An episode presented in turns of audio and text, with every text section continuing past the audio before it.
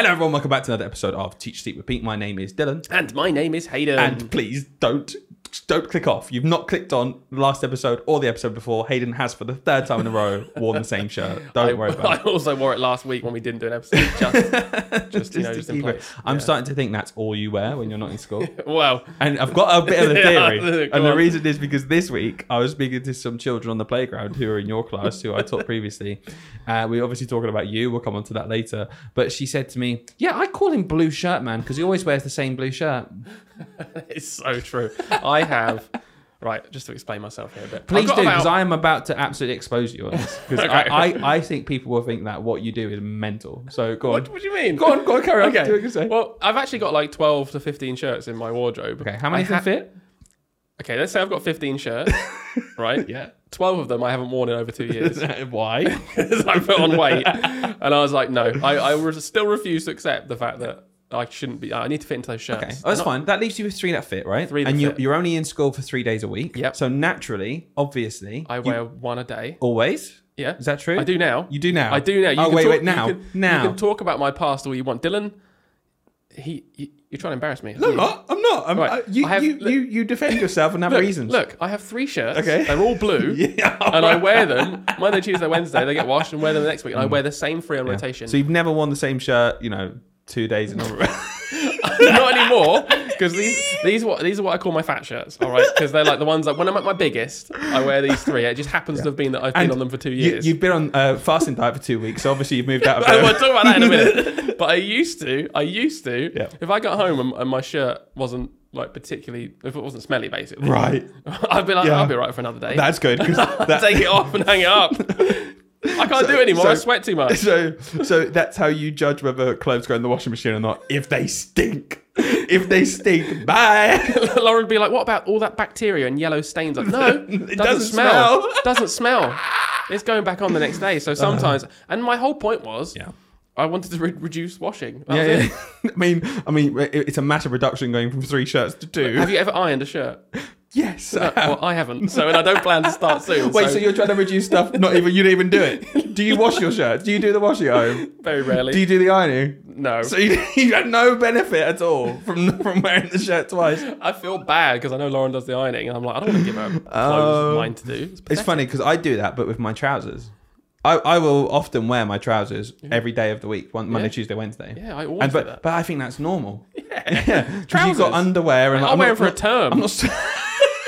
You've actually never changed trousers since you started teaching. My trousers get washed probably once every two weeks. All you do is change the waistline every every year or two. Yeah, I get a new belt. I'm 36 now. I don't know what you're on, by the way. it's 36. 36 is my Yeah, current yeah. size, yeah. I got to 36, and that's when I thought, hey, do- do something about that. So, as you all know, anyway, off on a tangent. uh, very quickly on that point of Mm. the waistline, um, you've been doing a challenge with me Yep. every day. Mm-hmm. Okay, and your challenge, just for anyone who wasn't listening, didn't hear that, Hayden's challenge every single day. And we're going to see how far we can go Since between January us. 1st. Since January the 1st, New Year. How many days in a row can we both do our particular challenge? Mine was to cut out sugar from my diet. Hayden's was to go on a fasting diet. Now, cutting out sugar for me was more about how I feel. Yeah, it was more about like, I want to get clarity. When I don't eat sugar, I'm less groggy. I feel less tired. I feel better. And like the weight loss is kind of like a, a separate thing that Yeah, happens as a result. It's a bonus.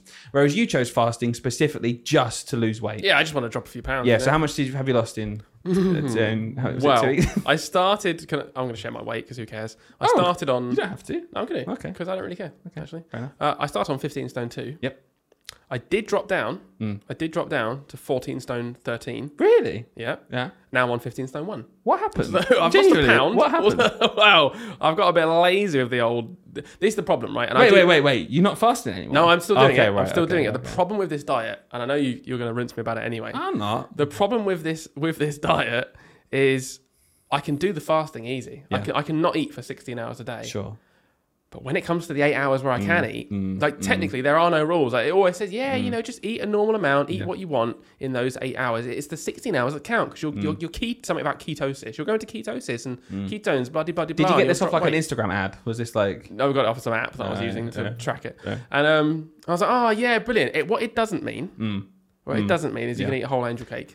it doesn't mean you can eat a pack of four Wispas. It doesn't. These are the kind of things that I need to stop doing. I walked into In your kitchen this morning and there was a four pack of Wispas, a four pack of ripples, and some Wispa Golds. Yeah. Why- yeah. why? Yeah, What- well, this I, I'll tell you what this is because. And I knew what this was from. So yesterday I came home and on the side I said to Lauren, "Oh, my mum, my mum's been round then." Oh, Because every time my mum comes round, she always brings like. Is she an enabler? Yeah, she's an enabler. I blame my mum. Um, but so, in all seriousness, if I actually want to see results, Mm. like you're seeing results, you can talk about in a minute. I do, I do need to also basically Mm. do your diet, maybe a light version because if I'm doing the fasting, if I just cut out like 50% of the sugar, Yeah, yeah, I yeah, yeah. I'll probably start losing If weight. If you stopped eating chocolate, I bet you would. yeah, almost definitely. Like just that one. almost thing. definitely, chocolate is the, is the It's a killer. killer, isn't it? We, But go on, you've had loads of success, and I actually want to hear about it because Yeah. like it's a hard diet cutting out sugar. So Yeah, I mean, it's hard. It's hard for someone like us. I think for, for the average Joe, it's like, oh, it's a couple of chocolate bars a week. yeah, No, I, I already have some self discipline. yeah, I know, literally. So we're coming from a place of no self discipline whatsoever to just trying to be a bit of a grown up. And I, we always say this, just trying to be an adult. Um, but it's going well. Uh, but essentially, I'm not snacking. yeah, I'm not snacking at all. So you look different. yeah, yeah, I've lost weight. I've lost some weight. So, and uh, it is, and jokes aside, and taking the mic and stuff, it is, it is nice when people say it, Yeah. and they're like, you, you, because again, numbers on the scale, it doesn't actually matter. I don't Yeah. actually care that much.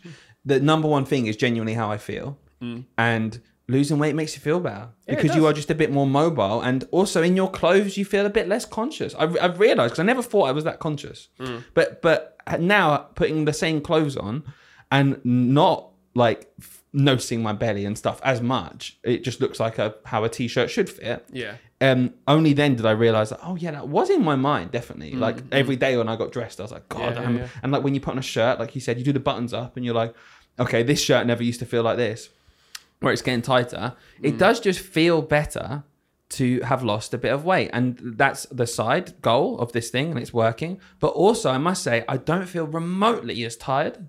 Remotely, like not even close to it. And we've always said this before. That's the biggest We've been absolutely knackered, like during school and stuff. yeah. And we'll be like, okay, I need to get some more sleep. And then maybe we'll get some more sleep and we'll still feel knackered the next day. Mm. And the reason is you don't feel tired because you're not getting enough sleep. you feel tired because your body's an absolute mess. Like, like honestly, Yeah. it's like, That it's four running... pack of ripples I ate before bed and then got a good night's sleep did Yeah. not help the situation. Yeah, literally. So you're waking up, your body's done in.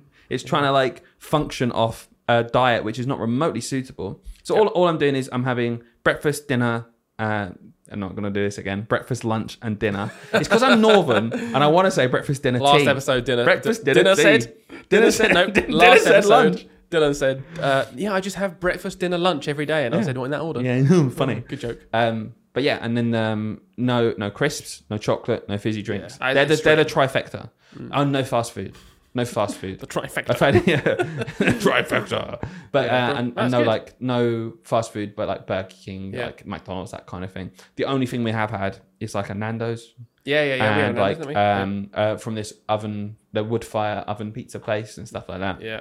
So not But it's necessarily. working though, so it's fine. You can. yeah, you've got to because I Otherwise tell you what, it feels more sustainable than last time. Yeah. I, I, you know, I walked in and I saw them chocolates, and a part of me was like, I would eat two of them right now. Yeah, yeah, yeah, yeah. Um, but I don't actually, I don't sit wanting it. yeah. Um, that's fair enough. And the benefits of the whole diet is outweighing my desire to go and eat it. Yeah, yeah. So, I'm- oh, it good. does feel good now though, and I'm going to start doing some uh, more exercise now. Now I've added in a bit of that, and I've got to a, a bit like knocked a bit off. Yeah, yeah. Um, because like I said, the numbers are cool, but I want to feel better, so I just want to get a bit stronger. For anyone not watching, by the way, Dylan is has been doing this episode so far with his top off. He's really, really proud to present um, what Here's the It's, thing. it's a bit Here's the awkward thing. I've gone from morbid obesity to obese, and I'm like, yeah, this is how you do it, guys. on the on the app. Oh, that's funny. It's, it's yeah, all BMI is all crazy anyway because Yeah. I'm like a short, stocky. I'll tell you what, though, anyway. the obesity. There's like it- it's very easy to get into that bracket, isn't it? Like the actual technical side of it. I swear, I've been, I've been on like that app. I've been obese for years. Yeah, I've got news for you. it's not the Not app. real life, it's not the app, mate. Yeah, But yeah, it's, no. it's, it's um, lower threshold than you think it is. I know it is, and I know a lot of people will be listening who feel the same way of like, okay, I know I need to do something, but I'm working so hard constantly at school. Yeah, it's easy yeah. for me to get a ready meal and some chocolate and Yeah, walk into God, the there's so staff room. We've done it for years. Like, it's, this is not remotely like a judgy Mm. thing. Um, And if you're listening to this anytime from sort of March 2024 put it onwards, back on. then then this what we need to listen to this advice again because we will have given up by then. I tell you what, I have found this week particularly hard though, purely because, and I know you know this as well because we've both been there. I had a rank cold last week. Yeah, and yeah, when you yeah, feel ill, oh, it's just everything is just so much effort, and I think I've really dropped off. Because I was, I was actually a bit more conscious before this week of Sure. like what I was eating in the day. That And I was sense. losing, I was losing weight, and then I've kind of put a pound back on. I forgot you were ill. That does actually explain. And yeah, it's just, it's, late, it's just pure like it's not lazy. feeling sorry for yourself. But also, like, your oh. body's trying to fight like fight off stuff, Yeah. and it needs more calories, I assume. And stuff. I'm, I'm not a scientist. Hence the nasally just, voice. If I sound I'm a just bit, guessing. bit. Um, Anyway, let's move on. yeah. let's talk about um, This just week. a quick recap of our week. So Yeah. some funny stuff happened. yeah, because we're going to get into a really chunky bit of this episode now. Juicy, juicy it. episode. So let's crack on. So I want to start with a story, and it is kind of between me and Dylan. This, is for you guys because it was a funny thing that happened this week. Yeah. So I was on the playground um, on Tuesday. Yeah. And a bunch of your kids, your maths class. Mm. So Dylan's in year four. I'm in year six for context. And Dylan, Dylan's maths class, a couple of these girls come up to me and was like really riled up, and they were like, "We're gonna beat you!" And I, I, don't, I don't know what you're talking about. yeah, yeah, we're gonna beat you. And Dylan explained that he'd set up a Times Tables Rock Stars competition between his class and my class. a, a year four set and a year six best mathematicians in the school set. Yeah, just for context. Exactly. there. Top set year six. So I was like, all right, okay. And Dylan was like, yeah, I've only set it for three days so that I can smash you. Yeah. like, okay. We're gonna get the iPads in. I, I gonna didn't, you know, I obviously playing behind the scenes. I'm playing along with this, but to the kids, I'll be like, no, no, I'm going to go tell all my year sixes right now. They're going to go home, and they're, I'm not letting year fours beat me. Oh, if year fours beat us, and and I think I said something like, Mr. Price, Mr. Price can take over.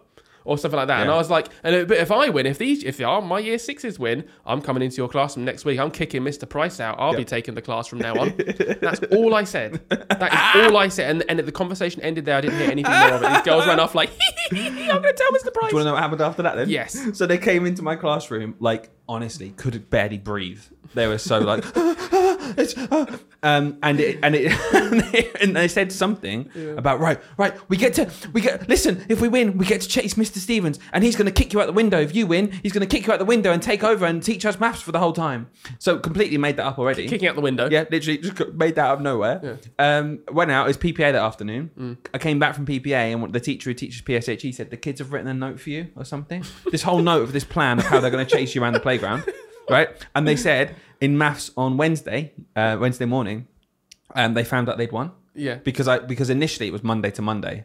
And my class, like we had iPads out in the morning and it's correct answers. So like my class got like loads ahead and then your class just did their homework, which is like a minimal amount. and they overtook us.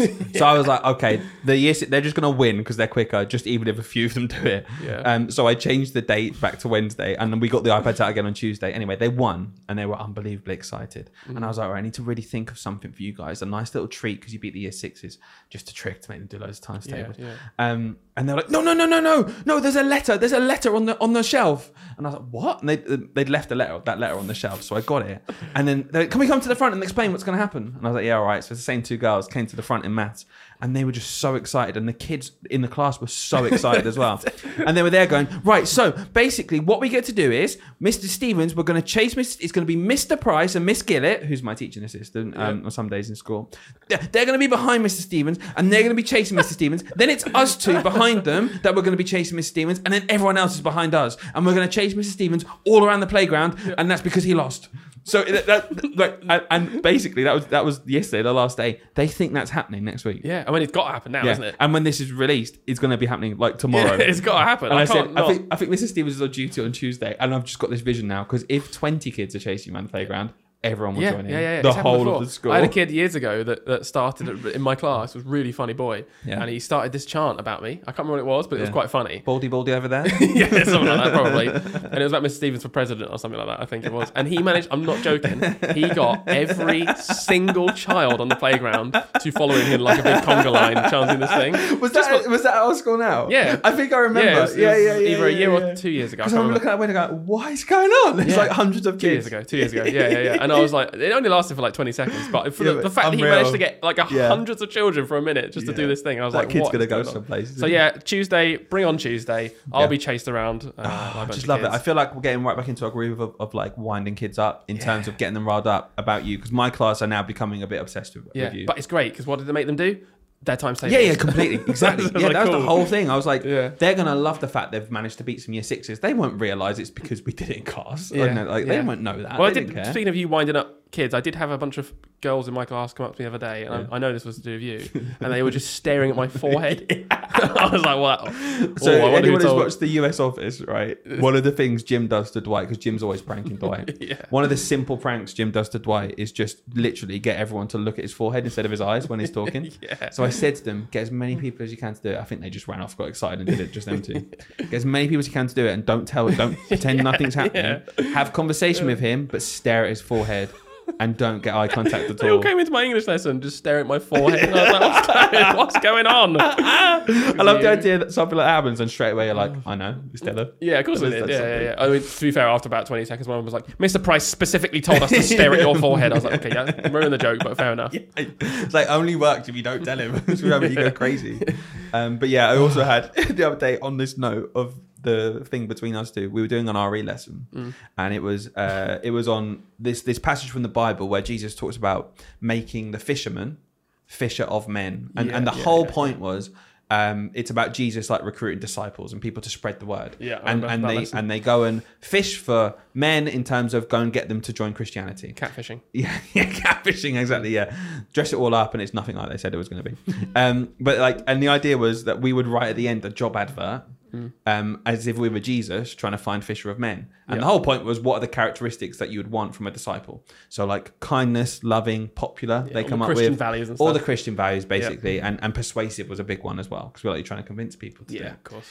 Uh, and then we talked about like being a salesman and how it was modern day. They'd be good people to get in because they convince people. To, So I imagine they thought really hard then about Yeah, yeah. of the kind of people they probably did. Definitely. They label some people, Yeah, yeah, yeah, yeah, yeah, like this kind of person, this So, all the qualities. Exactly. They were really, really focused. Mm. Their writing was actually really quite good. You know, they had lots of ideas on the board, all the things we just said, love, kindness. And at the top of the sheet for the job advert was a picture of the ideal candidate. Of Mm. course. So once they'd finished writing, they could draw a picture of the ideal Yeah. candidate and label it. And everyone took it seriously. Everyone took it really seriously. And, and, and so I was marking some RE and opened a book. And it was just a picture of me and you. Nothing to do with Fisher of Men. Uh, quite rotund people, I must say. My beard and hair, you complete round circle at the top. yeah, yeah. And it was labelled Mr. Price, Mr. Stevens, an arrow to me saying good, and an arrow to you saying bad. Nothing to do with that. Nothing to do with the lesson whatsoever. Underneath, he's like, yeah, Fisher of Men needs to be, Ah. uh, you know, have have real kindness, be persuasive. okay, can we see a picture of that? No, but you have got a good and bad Yeah. picture. And there, everybody, is the downside of hyping the kids up too much Yeah, then they just ruin their other lessons. literally. they just got too obsessed with it. Literally. So Oh. this is a fine line. I'm not pretending we have the line, but I'd much rather be like we are. Yeah. I'd much Oh, God, rather yeah, be the like kids we are. enjoy- The kids Like we've love always it. said, kids. My number one priority is kids enjoy school. They go home happy, go home with a smile on their face. Yeah. The learning will, will come. And your, and Second. maybe the second priority would be that teachers got home with a smile on their face because the workload reduction task oh, force what manages a fantastic to introduce some new. Oh, is, is there been has there been a segue. early release of the teacher workload reduction task force? I don't know, Dylan. Should we play the jingle and find out?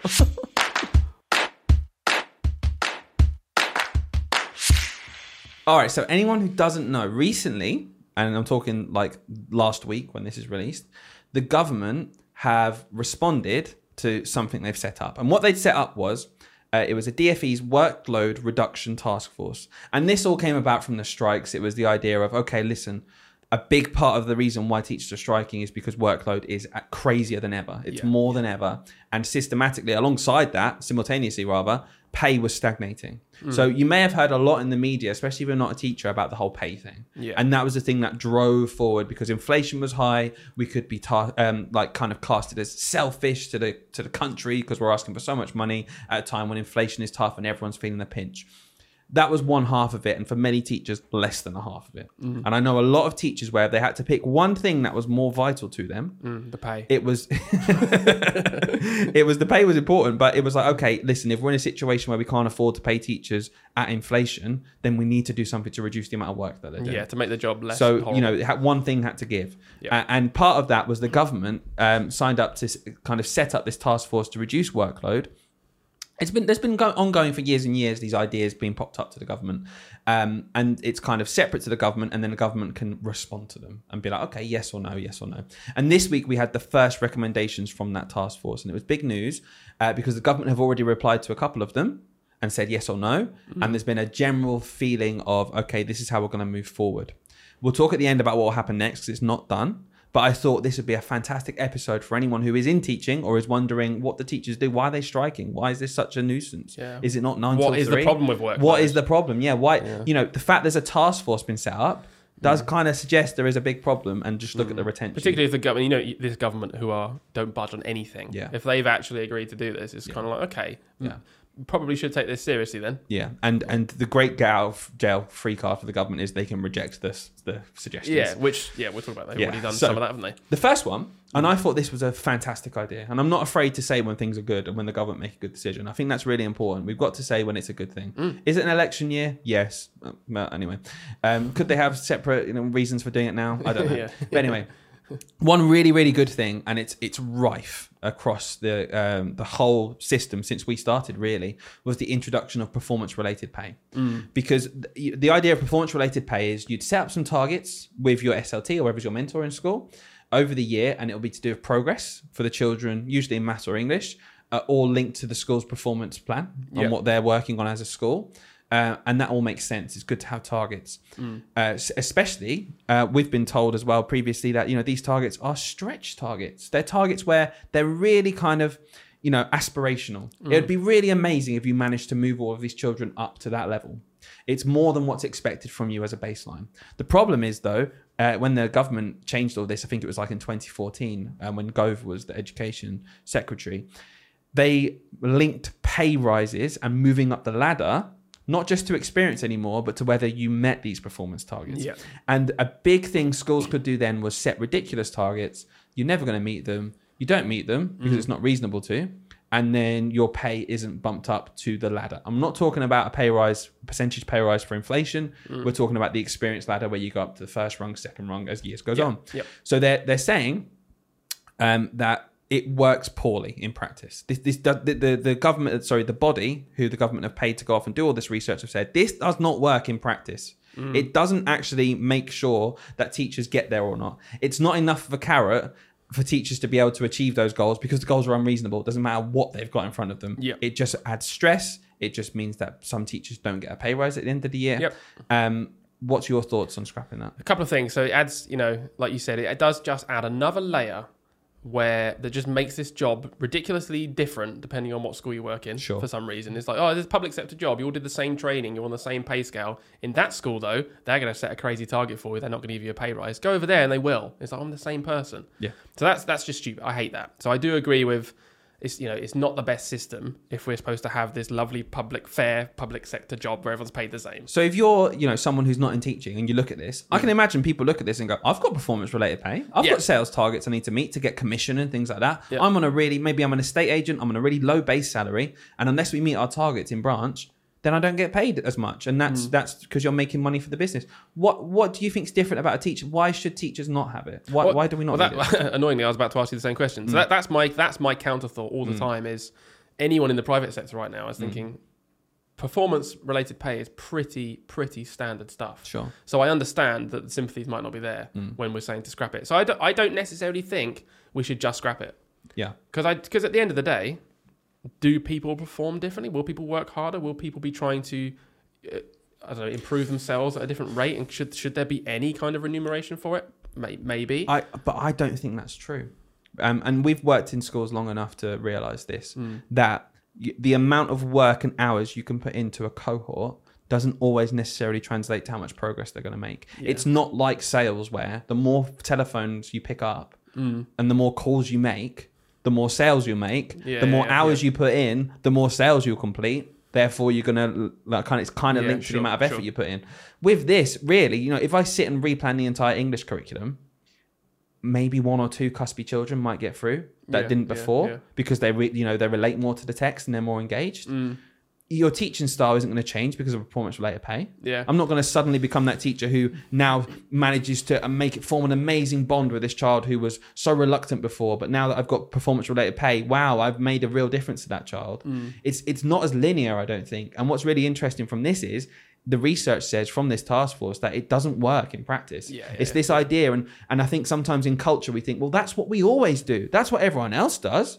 Well, why don't we just carry? Well, you know, if the research is saying no, mm. if the research says working from home for a private company doesn't impact whatsoever with the output of the company and it makes people happier we don't just we shouldn't just turn around and say oh but we've always been in the office so come back into the office please you need to react to research and if it's saying it doesn't work and it's only adding stress to the job mm. there's already 74 other things that stress us out enough it's one less thing to worry about So do you think it should go back to?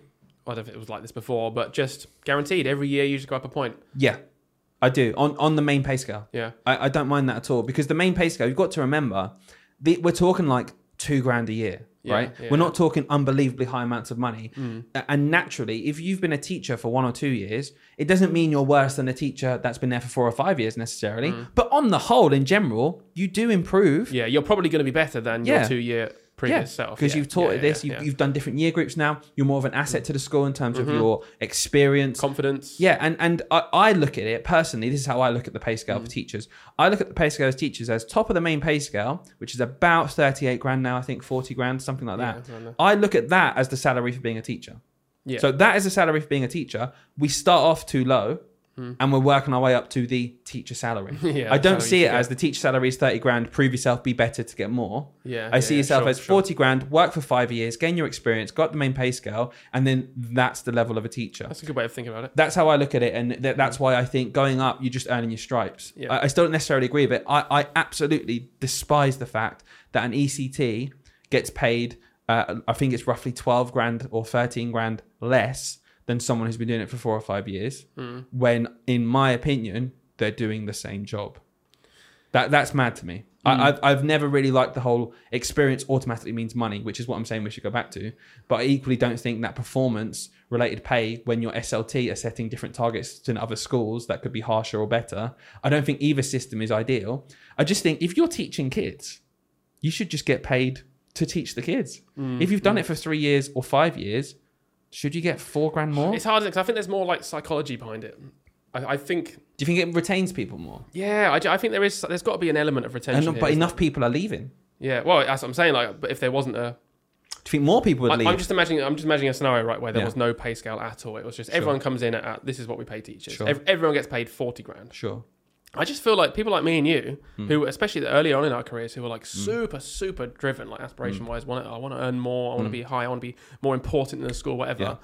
I think we would have been like, oh, But do you not okay? day one, I'll, Yeah. I'll, never even get a pay. Like, why Yeah. should I improve? Why Well- should I get better in any aspect? There's Yeah, nothing to reward me. That's interesting because that I thought the same thing, but just five five years down the line. Yeah. I looked at it and I thought, okay, I already know what I'll be on when I'm 28, Mm. And Yeah. I didn't like that. Exactly. So imagine if it was from day one. Yeah, sure, but I think I agree, but I also think all, all that might be replaced with then is I think paying teachers adequately for Mm. doing extra work. For example, if you're just a class teacher, 40 grand, your class teacher, Mm. you who's been doing it for two years and you who's been doing it for 10 years, you're still both class teachers, you're still both sharing planning equally. Mm. Like you're just saying you're better, so you get t- 10 grand Yeah. more. Yeah, Whereas maybe if it's all at the same, I don't know, same remuneration, we might recruit more people because it's higher. And then in the job, you would then, my point was we had to reform everything. It Mm. doesn't work currently because if you're a class teacher and you get X amount of money, cool. But then if you lead geography, Yeah. you get a bonus. Yeah, actually get paid more. If you lead maths, you get a bonus. Then the aspiration comes in leading something. Yeah. Or, or taking on this kind of role within the school to make the school better, that's remunerated. Yeah, it has to be monetary value. so I was gonna, yeah. I was gonna say like a lot of private companies um, have bonuses, right? Sure. There'll be bonuses for people's performance as Yeah. well as their pay rises or whatever. Yeah. So if, if we've got this scenario where no one's being paid anymore, hmm. I think we'd within one year the entire nation would go to the point where we feel right now hmm. where we feel stagnated by Sure. pay not going up with strikes and stuff. And do you know what that makes me feel? And man, I know a lot of people is like, cool, I won't do any more work then. Yeah. It's almost that spiteful thing of like, okay, if you think I'm not worth any more money the next year when I'm more experienced, then I won't do anything else. I, Sure. I will purposely do nothing more. Yeah. Is almost how I want. Yeah, I want people to be like that because that's Yeah. what stri- that's the point of the strikes. So I think if I was on the same pay without any kind of new system, right? Mm. Everyone's just like, no, everyone just gets paid forty grand now. Then, then I think you'd see a lot of people just not really doing it much extra. Sure. Mm. You wouldn't get those people going above and beyond like they are now because I think the current system does kind of trick people into thinking, oh, if I'm going up from 26 to 28 grand, I will do that club. Sure. Okay, I'll prove Yeah. myself. I'm Yeah. worth that extra You're absolutely right. It does trick people Yeah. into doing that. Because currently the base level for a teacher is 20, 27, 28 grand. 30 now. Right. 30 grand. It's moving to that. I don't know if it has Was it? already. Oh, I don't- but I it it has. it's, it's going to be 30 or at least it is, yeah. So let's say it's 30 grand. That now is the base level for a teacher, and then you justify the leaps by doing extra work. Exactly. So, so that's how they're getting more work out of us. Yeah. So I think the base level for a teacher should be M6, which is the top of the main Hmm. pay scale. Uh, that's just what I believe, and because you're still doing the same job. Yeah. But then anything extra, if you pick up extra things, uh, or if you get better, maybe that's what upper pay range would be for. Hmm. You know, use the upper pay range for that ca- for that in that case, because at the minute upper pay range. Again, for anyone who doesn't know, there's a main pay scale for schools that goes. It, when we started, it went from like 24 up to like 35. Right now, it's moved. I think it goes up to about. It's, Mm-hmm. like like 40 30 to 40 42 maybe. maybe like and the first level of upper pay range is now 43 so it's a separate scale Mm. right and a lot of schools still now cling on to the fact that if you move to the upper pay range you have to be leading a subject Doing you have to be extra, doing yeah. loads extra to really justify moving from just the range of a classroom teacher to doing extra stuff my point would be classroom teachers should be paid a base amount which is good for that job and then anything extra you either use TLRs if you're leading just maths for example you get an extra amount of money for doing that Mm.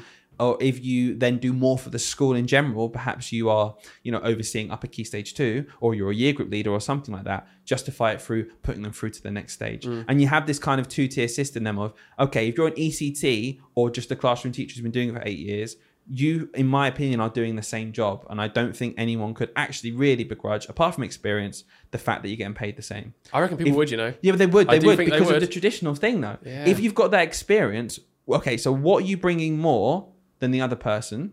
Are you their mentor? Well, no, it might just be that you're more, you're just getting better results. You're more confident. You know what you're doing. You don't need, Sure. you don't require as much support from so SLT. in that case, maybe. if you're getting more, if you're getting more results, you could mm. justify going to the upper pay range. yeah, yeah. So in, I, I don't mind having some form of performance related pay when mm. it's off the main pay scale. Mm. But if it's just the, the idea of just doing that job, I don't know. I, I think there's a huge discrepancy there, and I don't think it's a bad thing that the starting salary's gone up.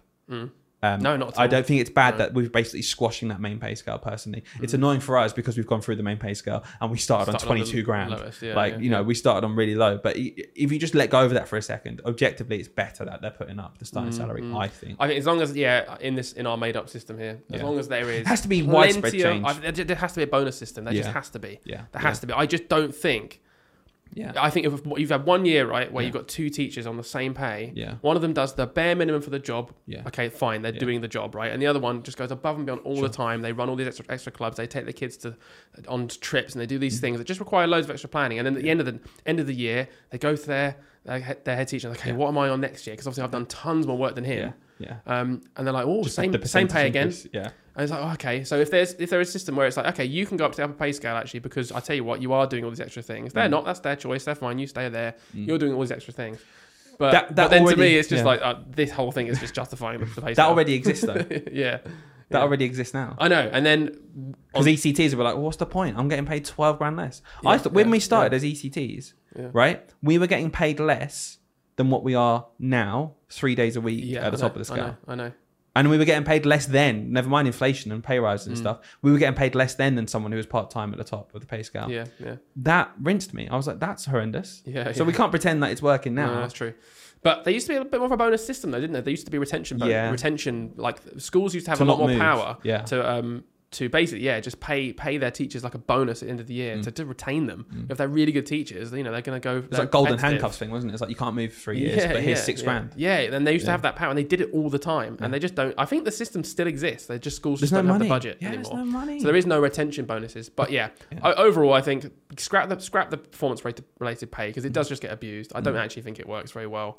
I think we need to be very careful about what comes in in its place. There has to be, Sure. you know, in the same way we talk about Ofsted later, there has to be something, I guess, that makes sure people are doing their job properly. Yeah, yeah, but I don't yeah. think we should link it to yeah, um, but I just you know the standard pay scale. Crying everyone- out for more trust, aren't we? When you join an estate agency, or if you join an insurance broker, Mm-hmm. or if you join anything that's kind of in the high street and there's a, there's this kind of performance related pay thing, and you're earning your stripes and, and it helps you to train more and get better. It's an incentive to improve, right? Mm-hmm. That's very different to us who've done years of training and are professionals and have done stuff in school. There has to be a level of trust here. Yeah. It's not the same as some sales job that a 16 year old can walk into on the high street.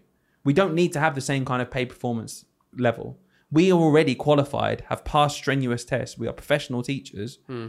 I think that has to be reflected in how we're paid. We don't then have to justify every year. Like, yes, we have to have something in place, but I think at the minute it's not working. But luckily, the government they've reacted to a couple of these things already. They've said they're going to urgently, rapidly review this and try and replace PRP Well, performance put- pay by, by next September, by next year. a, a less bureaucratic way to manage performance fairly and transparently. And, and that's only a good thing. But Yeah. you know, watch this space. We'll see. I think that's a good thing. yeah, yeah. Next thing on the list. This again, all of these are really interesting to me. This is something you're really passionate about, so I'm going to introduce it. I want you to crack on with it. Sure. Um, it's the idea that they've said, okay, schools and trusts, because this is something we'll come on to later. Schools are run by local councils. Trusts are their own kind of business. Lots of schools are moving to trusts. If you don't quite understand the difference, we'll go into that later. But just for now, know that trusts have more autonomy. Schools are more answerable to local The local council. Yeah. Yeah. So schools and trusts should consider assigning a senior leader with dedicated. So this is their de- that's it. Their responsibility is simply to improve well-being and reduce workload. Now we see this in schools at the minute. This does happen sometimes, but it might often be a teacher, a teaching assistant, a side thing to tick off for their like, you know, that's my appraisal target is for well-being. There might be a questionnaire every now and then. This is very different. Senior leader Yeah.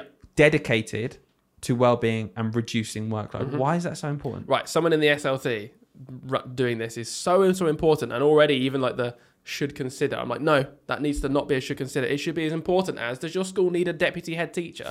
yes. Okay. They also you also need this person. Mm. So important. I I think it's fair to say that none of this will happen. This change will never ever happen. It'll become another one of the thousand gimmicks that we have in teaching because so much of teach education world is just a gimmick, just gimmick after gimmick after gimmick after promise after promise after broken whatever. I don't think any of this will happen if we don't have someone who is wholly accountable for it, someone high up that leads that is you know in, involved in leading the school. Absolutely, like their job is on the line for doing this. Do you know what I mean? It's part of their job. It'd be like us walking into school and be like, "Nah, I'm not teaching today." That's how that's how serious it'd be taken if they said, "No, I'm not going. to We're not going to do well-being." So no, no, no. Your school doesn't function without this. You you know this doesn't. It's broken now. You need this person. So yes, very very passionate um, about this purely because I just think that without the accountability, it will not happen. The big word for me in there is dedicated because like what I can see happening a lot now, maybe it's already happening. People have had experience of this. Someone already in SLT who has uh, a, a kind of responsibility already. Let's say it's SEN provision. Let's say it's um, teaching and learning across the school. Like this really big thing. Will also tag on the end. I'm also a well-being manager, and th- there is immediately a detriment. Like there is immediately kind of a crossroads there of they're going to clash because objectively, if you are leading teaching and learning in the school and you're leading SEN provision, by by default, every year for SEN is getting more and more children who need um, special provisions. That's true. And every year for teaching and learning, it feels like there's something else that's going to happen that we're going to have to do. Standards are higher, because the bar's higher. frameworks, the bar's higher. We've got to get up the league tables. Immediately, your gut there on how to fix that will be to increase workload for your staff because they've got to deliver different things. They've got to plan more stuff. They've got to write more IEPs. They've got to, you know, um, apply for some funding for for these children in their class. They've got to put extra time in to help them. Your initial thought there is okay, more work for those guys. Hmm. But your well-being manager, ah, oh, just offer them a yoga class at the end of the term. yeah, it will be. That's what it will So be. So dedicated is really important to me because the responsibility should be for a wellbeing manager is to have an ear on the ground. And you are representing your staff at Mm. That point. You Yeah, are yeah, yeah, representing the school. It could even be that a teacher joins slt Mm. but they're still just a teacher but they join slt meetings. Yep. they're there on the that when decisions are made the wellbeing manager whose sole job is to be wellbeing manager has to be there to say okay well what's the payoff? Mm, for example uh, i know in our school last year we did this big rollout of a new curriculum in the afternoon which is fantastic. It's a really good curriculum, but it was a lot of work for our staff. Hmm. It was a lot of work. We're maths leads. There's no well-being manager in our school, but as maths lead, it would have been very easy for us to walk in and say, "Okay, cool. By the way, we are completely revamping how we do times tables across the entire school. Also, um, the planning it's okay, but I think for these three topics, we need to take this We're going to go to a new scheme. We're going to go to a new scheme. Yeah. It- we, we absolutely could have walked in and said that, and we have the backing of our SLT, which is which is really nice to be in that position where we know that if we think something's good, SLT will have our back. Mm-hmm. But we also had to consciously be say to ourselves, no, There may be things that are objectively better for maths if everyone does them right now, but during this time where, including us as class teachers, we're planning more and more for an afternoon curriculum, we have to balance it out. Yeah. And the idea of can wait. someone, yeah, the idea of someone being dedicated in SLT, that would already be on the table before it got to us. Yeah, It would yeah. be it would be a linchpin where they've got all their fingers and all the pies. They know the English team are planning revamping this this curriculum. They know the history lead is over there thinking, Mm. oh, we need to add in some extra tasks at the end of each unit. They're going to have all of that in their mind, thinking, okay, well, if listen, English leads, if we're going to do this, I need to go and talk to these other guys because we Yeah. can't introduce that yet. It's going to be a timetable thing. Mm, It has to be proactive because we've seen what schools like. You can go for a lull in a school. It's very rare, but you can go for a lull where everything's kind of chugging along. It's like, okay, well, we've just changed that. well. It's, it's okay at the minute. Suddenly, three different subject leads will get really passionate about something, which is great from their point of view. And they think, right, okay, look, everything's chugging along. It's quite quiet. Let's do this now. Let's let's do that. All of a sudden, within a term, you've got four curriculums to change. Yeah. You've yeah. got four things to do. So I think that's really important. It was interesting to me. The government replied to quite a few of these things. It didn't reply to this. They've got No, a history, haven't they, of kind of know- not do- liking this idea. Do you know what I, I, my genuine thoughts are? Right, I think it's a bit of a unicorn role. Mm. I, I reckon I, I have to see it to believe to believe it, right? Because I'm thinking about this scenario right, where, where we go from what we are now Mm. to having dedicated uh, well-being leaders in schools. Right? How do we get there? Right, they've got to employ someone.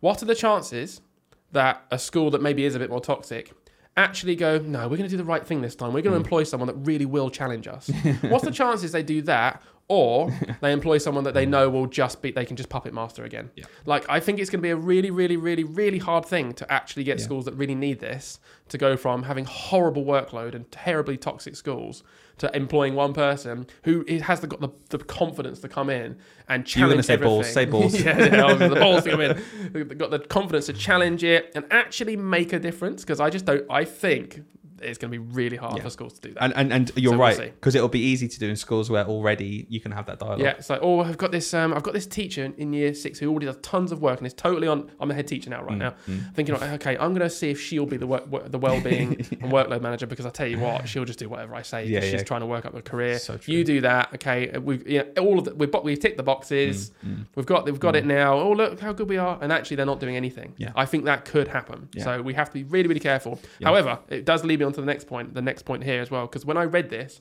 my first thought was, okay, someone needs to keep their head teacher in check then. Sure. Because because yeah, by by by proxy, if you're on SLT, your head teacher is still your boss. Yeah, exactly. And actually, the chances are you're going to be closer to them than anyone else in the school, and probably trying to impress them, trying to be on their side, Sure. because you're a team at that point. Yeah. Right. But the next point, I was like, this is good, Mm. because the next point here is DFE may want to consider having a designated governor as well-being Mm. champion. Now, again, if you're not in schools, head teacher is at the top of the, the pile really, and the only thing that keeps them accountable on kind of a, a local day-to-day basis or week-to-week basis is the governors, the governing body of the school, who are all volunteers.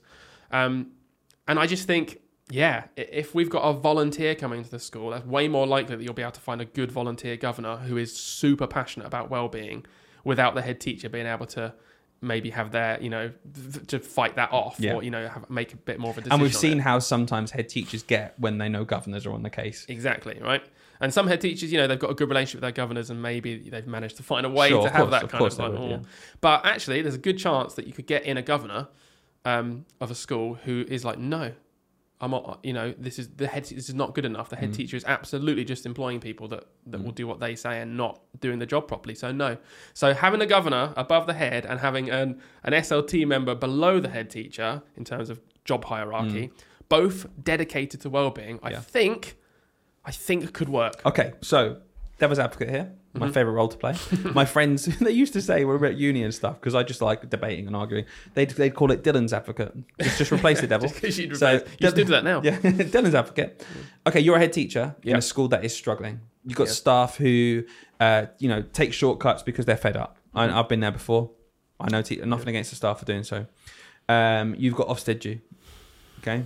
Uh, this has just been released. You need to put a wellbeing manager below and above you in the Mhm. governors and in the SLT. Yep. You really want to implement change to improve the outcomes for your school, but they are blocking you at every road because inevitably change means work. hmm What on earth is the solution there? Do you let the school stagnate?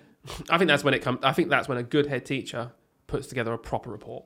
Sure. A proper report because I think they've they've got to have they still. In what way? Report report okay, to who? as in to report to the governors, Yeah. maybe with this well-being person in line saying, right, appreciate the cons- like these these are the concerns you've raised.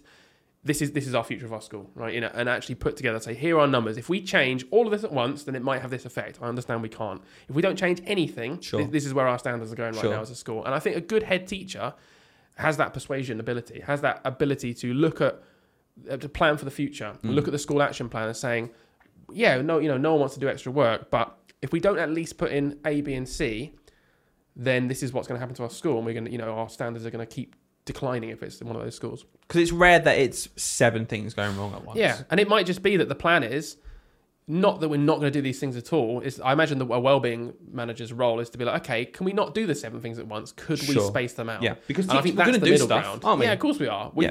I think if any teachers take this away of like, yes, no more change, you need to drop that 'cause that's Sure. not how it works. And actually, that's a poor. That is actually a poor attitude, I think, Yeah. to to education. Like, of course, stuff has to change. It it, it moves with the times. It moves with your cohorts. Yeah, your cohorts Your change. kids change every year, every every year that goes by. So I think a head teacher's role is to go like, yeah, okay, this is our ideal world. I now thank you, well-being manager and governor. I appreciate that. Actually, doing that, I probably would lose seven of my staff Yeah. um, going off long-term sick because Yeah. Mm. it's too stressful. Here's our new plan. Do we all agree on it? Do we think this is manageable? We're going to do This thing first, and then next year we're going to do that thing, and the year after we'll review it, and hopefully we'll put in these other things. And I think that's what a good head teacher will do. They won't just go, okay, you're fine, have a have a paddy, fine, we'll, we'll watch the standards drop. Then, like, cool, you're not. Don't be, don't be a head I actually then. think collaboration is really important, and I think if if these roles do happen, and those people, in the same way a head teacher, a rogue head teacher might right now go rogue and say, "We're doing all of this right now." If, if the well-being people come in and say we're doing nothing ever, that's equally poor Yeah, that's for a the- yeah, school. exactly. So I think having them in the first place, their role needs to be really defined. It needs to be collaborative. Yes, their first thought is well-being. The head teacher's first thought is progress. Mm. Yeah. you know, Meet come together, meet in the middle, Yeah. and talk to your staff. That's how it can have work. that dialogue. That's yeah. how it can work. However, sure. the government have always been very reluctant to kind of introduce anything like this, where they're, very much like, no, we'll leave it to the schools, knowing full well that schools can eke as much out yeah. of well, because they as think that standards in that scenario, standards could drop a bit. Well, look, okay. Do you agree that objectively they would? I actually don't, and I'll tell you why. Okay. Because and I was thinking this, I was Yeah. thinking they probably would, then. but actually, If you did I less, think, would, st- I think in, standards in go all down? these scenarios, we always, always take out the fact that um, really stressed teachers don't perform as well. Absolutely. And it's like we never we never include that metric. It's like no no no no no no. Well, yeah, they might get the work done, but I tell you what, when they're off sick Hmm. and you've got a cover supply in there doing it for six months, that's not going to be as good as your teacher being in there. So I do think we have to take into account. Oh, it might not be as good objectively if the seven things get done over three years instead of one, because Yeah. then we've had to wait three years for these things. But having really healthy, um, happy teachers in school Hmm. probably will out uh, offset that. In a, in a positive way, I think so, but we I've- can't yeah. measure that, so the government just they ignore it. so like, no, standards will be worse. Yeah, because, bec yeah, and and I think you're absolutely right. It, and it's something I'm coming more towards you on. I never disagreed with you, but you've always been very staunch that that's the absolute most important thing. Comes before anything is the well-being of teachers because of the domino effect. And Mm. I've always thought, yeah, you know, but they need to have good teaching and Good and lessons good right lessons right in front of them. yeah. But um, I think it is a domino effect, and I think when having been in the profession now for like eight nine years, you see the effect. Mm. I felt it has, when yeah. I'm happy. When I'm happy in my job, I do just do more genuinely, and I've seen it online as well. I remember I read it out Mm. ages ago. I saw something on Facebook of someone being like.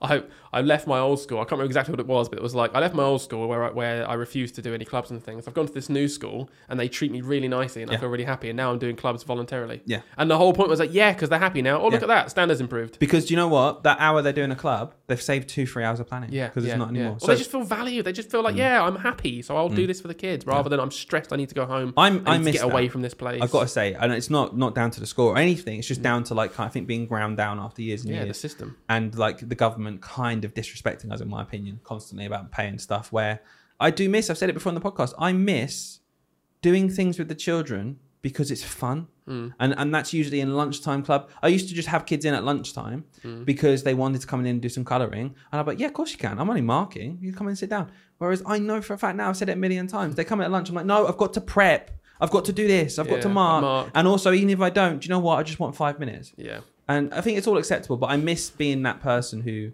is Hmm. driven solely by the kids' outcomes. And I think that makes for a better teacher. I feel like that's been grounded out because of the system. And I want the system to change. Hmm. I do think that was that was our unicorn years though in terms of we have kids. Sure. We've got kids now. Yeah. Like our, our lives personally are very different as well. So I think that does also. If I don't mark for half an hour at lunch, I go home half an hour later. Yeah, and then, then you see Rory for half an hour less. It's like.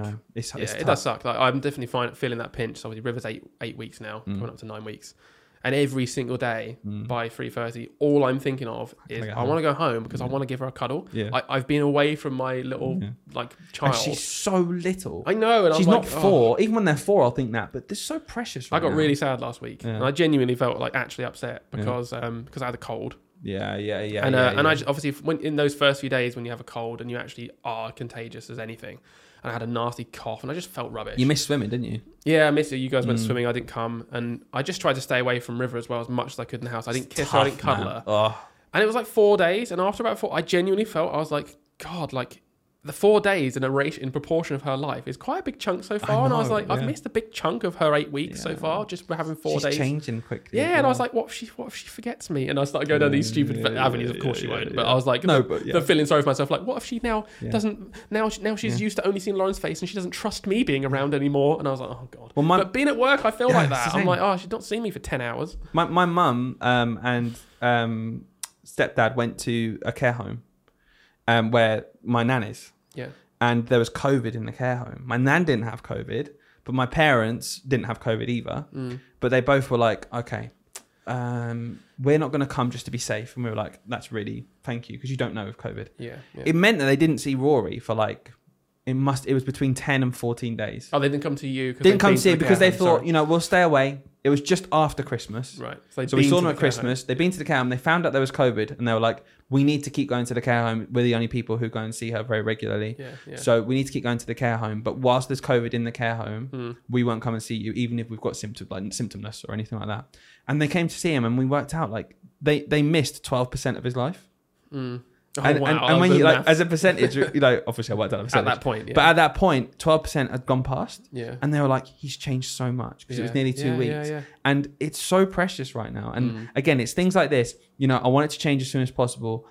If we have more children, or just for anyone joining the job, Yeah. just just I just want a be more. healthier, healthier work-life balance. That's all Yeah, it is. yeah. It's got to be healthy. So next one is the only other thing the government has responded to.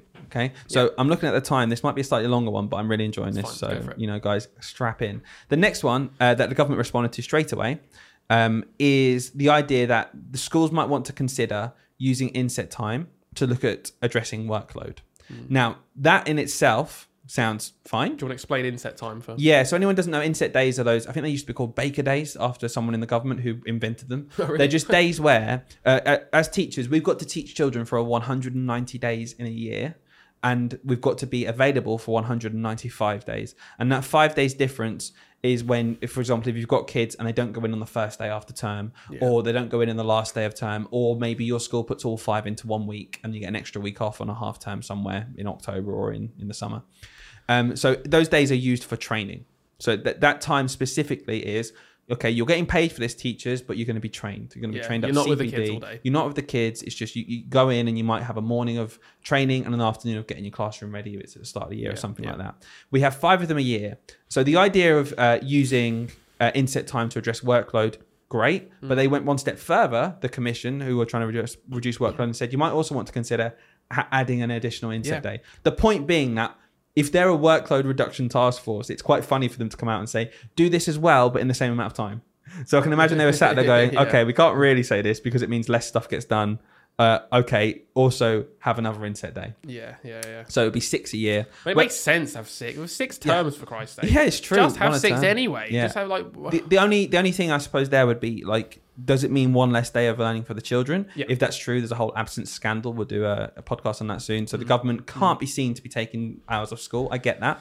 Or do you pay us an extra 0.5% for an extra one day out of 200 or something like that? How, how would it work to have an Mm. extra inset day? Would it just be for free? And in that case, that's worse. So I can see why the government did come out and say, no, we, Mm. as in there won't be another day of inset. They don't think that's the right course of action. I don't necessarily disagree with that. Again, Mm-hmm. I might I might think that we could fit in another one like you, but I don't think that's an awful government decision because at the end of the day, It's it's, another day it with the children. Kids in school. It's yeah, kids in yeah. school. I, um, you know, after COVID and strikes, whether people in the media like to think it or not, I love my kids to be in school and I want them in front of me so I can teach them. Mm. That's like the number one thing that I could ask for. We're going to do a whole session on absence. It's crazy at the minute. Um, but yeah, instead, basically, the government say they're going to work with schools and try and make use of the current five days. And I don't think that's a bad thing. Um, so, you know, Hayden, going back to the initial point though, Mm. how helpful really is it for a workload reduction force to say, yeah, use insets to reduce workload? What when there's already stuff? Insets are a weird one. I've been at schools where you have the classic one day at the start of each term, you go in, but the kids aren't in. And I've also you know, worked in schools where you get the you, that it's all banded into an extra week off as insets, and you do it all in one go. Well, the- I dunno, Yeah, if it's a if it's a week off, just so everyone knows, the, the people with the week off aren't necessarily just getting away with not doing five days of No, training. no, no, there's always That's split clause. into you know doing extra stuff in your time. It might be that you do some twilights during the terms. It might be that you do clubs or whatever, whatever it is. The hours are Yeah, the hours are, off. are yeah rack up some somewhere else. I don't know. I just I don't, maybe I'm just being a bit skeptical anyway. Insets to me like But- five days or six days. I don't know if it's going to make much difference. Well, I don't think this is about. This isn't about doing less work. This is about you know, like you go into inset day and you might have training on maths in the morning. Yeah. And like there's this new approach, like when mastery was introduced in 2014 and the new curriculum, there was a lot of CPD going on about how to teach mastery Mm, properly. This is saying, okay, uh, in that we get training on CPD, we get tra- um, sorry, training on maths, training on technology, training on English writing. In the same way, we need to have dedicated time to have that collaborative approach we spoke about, where everyone is has to be in the same room, and the only thing you're all discussing is well-being and workload. Right. Do you, okay. do, you know, do An you think for that? I get you now. Sorry. yeah, so do you? Th- yeah, so it's basically saying, okay, we might have to do a bit less training on Yeah. history or maths over the five days, Yeah. but maybe half of one of the day, all everyone is in a Uh. room and and you have that discussion. I don't necessarily think that Uh-huh. will, in a toxic school, bring about much change whatsoever. No, I not. I don't know. I feel weird. I don't agree with the government, but I don't really disagree with them either.